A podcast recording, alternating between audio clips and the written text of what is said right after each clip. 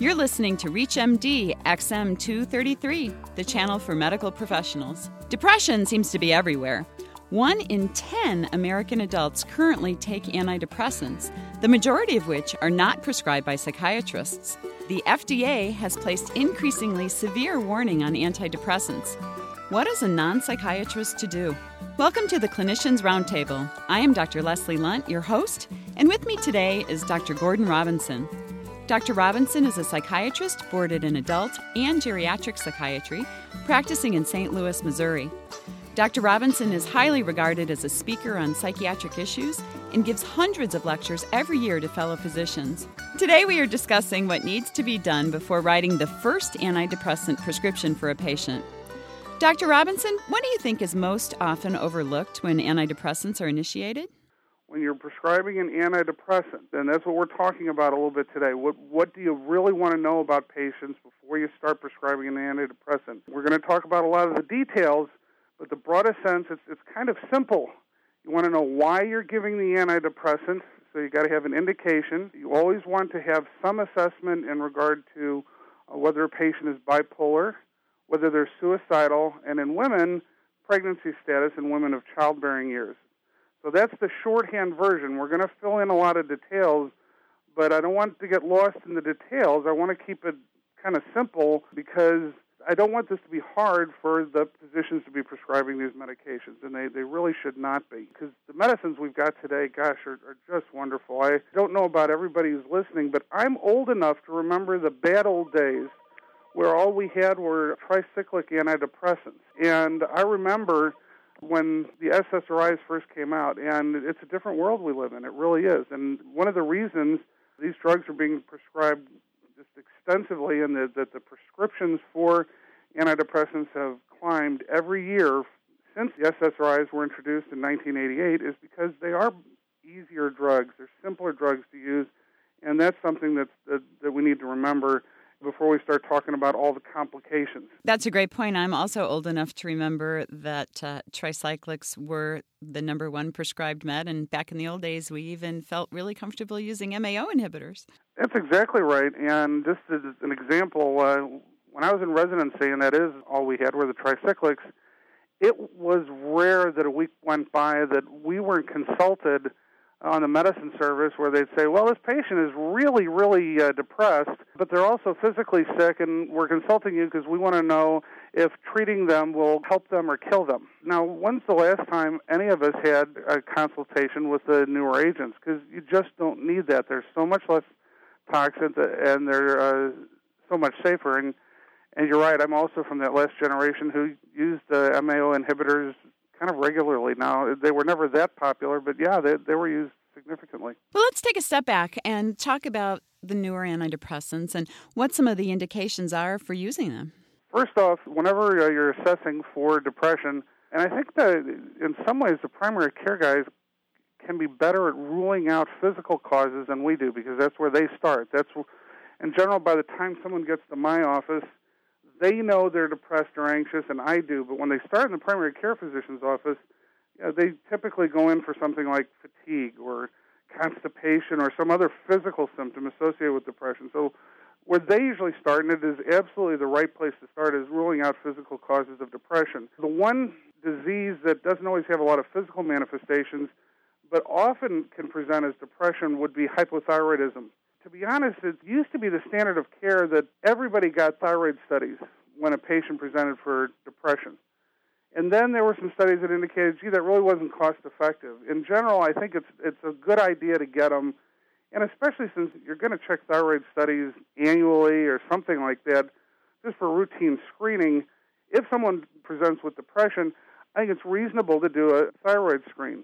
The other thing I would mention is in addition to ruling out physical causes, there are certain symptoms that help you rule in depression. And the idea of this is if you have somebody who's physically sick, many of the constitutional symptoms of depression are the same as the physical symptoms. So if they have coronary artery disease, for example, they may have a lot of fatigue, and depression, of course, causes fatigue as well.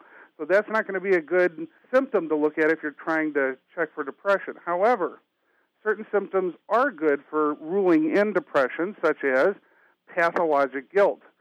I don't care how bad someone's heart is, in general, it doesn't make them feel guilty or express a lot of guilt for things that they're not genuinely responsible for. Uh, extreme negativism and hopelessness. Cancer patients often have hope, even if they expect that their cancer is terminal. And this negativism, where depressed patients, you can talk to them just and everything is negative. And I'll, never forget. Uh, one patient came in with her husband, and he he had brought her in. And when I asked him, "Well, why did you do this?" He said, "I brought home a bonus, which after taxes in December was thirteen thousand dollars." And I came home and I was excited. And I told my wife, and she said, "Oh, this is terrible. What do we do with the money? Should we invest it? Should we pay off bills? I don't know what we'll do with this money." He said, "Oh my gosh, there's no way that's normal," and that's exactly right. Uh, this pervasive negativism. If somebody's physically ill, that doesn't necessarily mean everything is negative or that everything coming out of their mouth has a negative spin. Low self-esteem and suicidal thoughts, when present, coronary artery disease does not cause suicidal thinking, or diabetes does not cause suicidal thinking unless they're associated with depression as well. So those symptoms, guilt, negativism, hopelessness, low self esteem, and suicidal thoughts will help you rule in depression. Now, if we're going to give a patient an antidepressant, one of the things we're going to want to do is have a reason for doing so. Now, there are a number of approved indications, approved meaning approved by the FDA, of various, uh, and I'm not going to go into the different antidepressants, which is approved for which, but different antidepressants are approved for depression, anxiety, including generalized anxiety disorder, obsessive compulsive disorder, post traumatic stress disorder, panic disorder, bulimia nervosa, social anxiety disorder, premenstrual dysphoric disorder, and the one people don't remember often, but we got to add to the list, is smoking, because bupropion, of course, is approved for smoking cessation. In addition to the approved indications, there are a lot of non-approved indications, and if you're going to use an antidepressant for a non-approved indication, you're absolutely allowed to do so, but you still want to document or and, and certainly have in your mind what you're giving them and why. Non approved indications, and, and, this list is not exhaustive because there are all kinds of, of things, but the kind of the more common ones would include uh, bipolar depression. None of the antidepressants have actually been uh, approved for bipolar depression, and the overwhelming majority have never even been studied in that setting. Impulse or anger control, commonly used there. How successful that is, kind of debatable, but it's used a lot. Personality disorders, anorexia nervosa, chronic pain, especially, uh, for example, low dose amitriptyline, which is effective for chronic pain, but of course it never got an indication for chronic pain.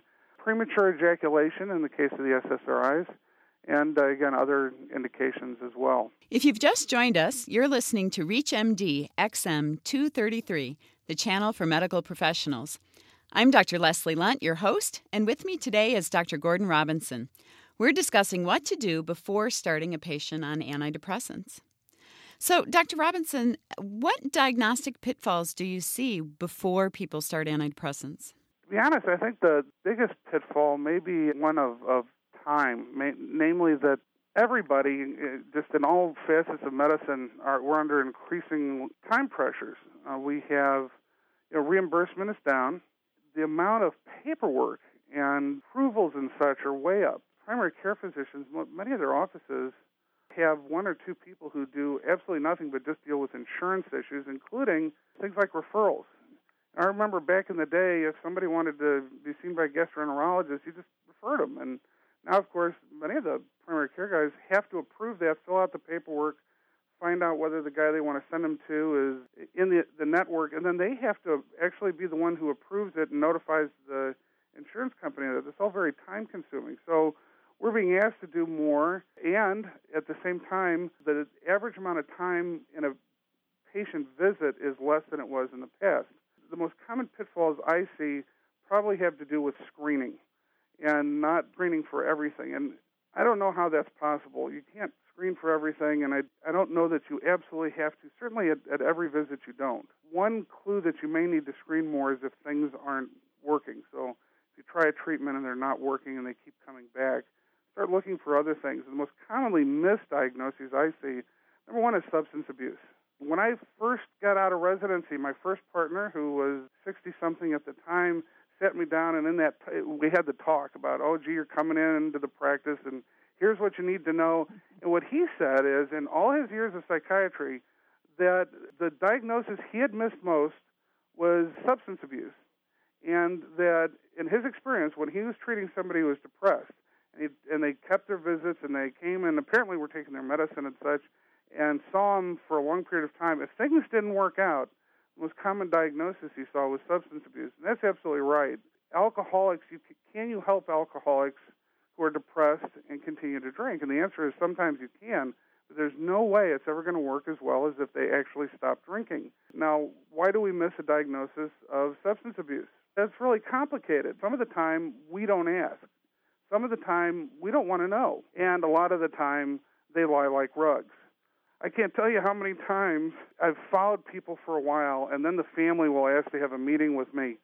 And uh, I'm happy to have that input, so I sure thing, you know, with the patient's approval, absolutely set up a meeting, and they come in. The first thing out of their mouth is, I don't know if you know, but. Now, as soon as they say that, I can't think of any instance where I actually knew whatever the information was that they were going to tell me. So when they say, I don't know if you knew, but I didn't know and invariably some I don't know if you knew, but he drinks a six pack every night when he gets home from from work.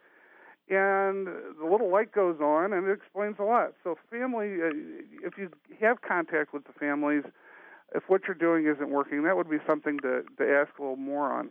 The other common diagnoses I see that are, are referred to me, and you know, what makes a difference? What do I do that's a little different? ADHD.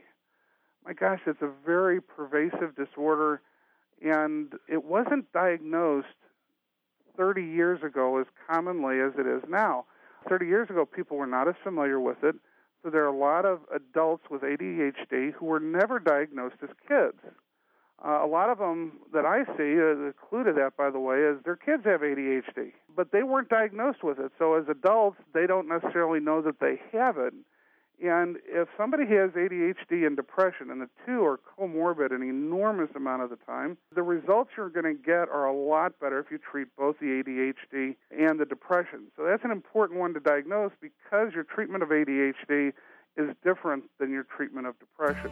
I want to thank our guest, Dr. Gordon Robinson. We've been discussing what to do before the antidepressant begins. I'm Dr. Leslie Lundt. You've been listening to the Clinicians Roundtable on ReachMD XM 233, the channel for medical professionals. For comments and questions, please send your emails to xm at reachmd.com. Thank you for listening.